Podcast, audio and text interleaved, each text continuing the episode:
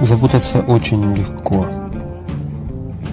Если ты хочешь ясности и определенности, подумай, что в первую очередь хочешь сейчас.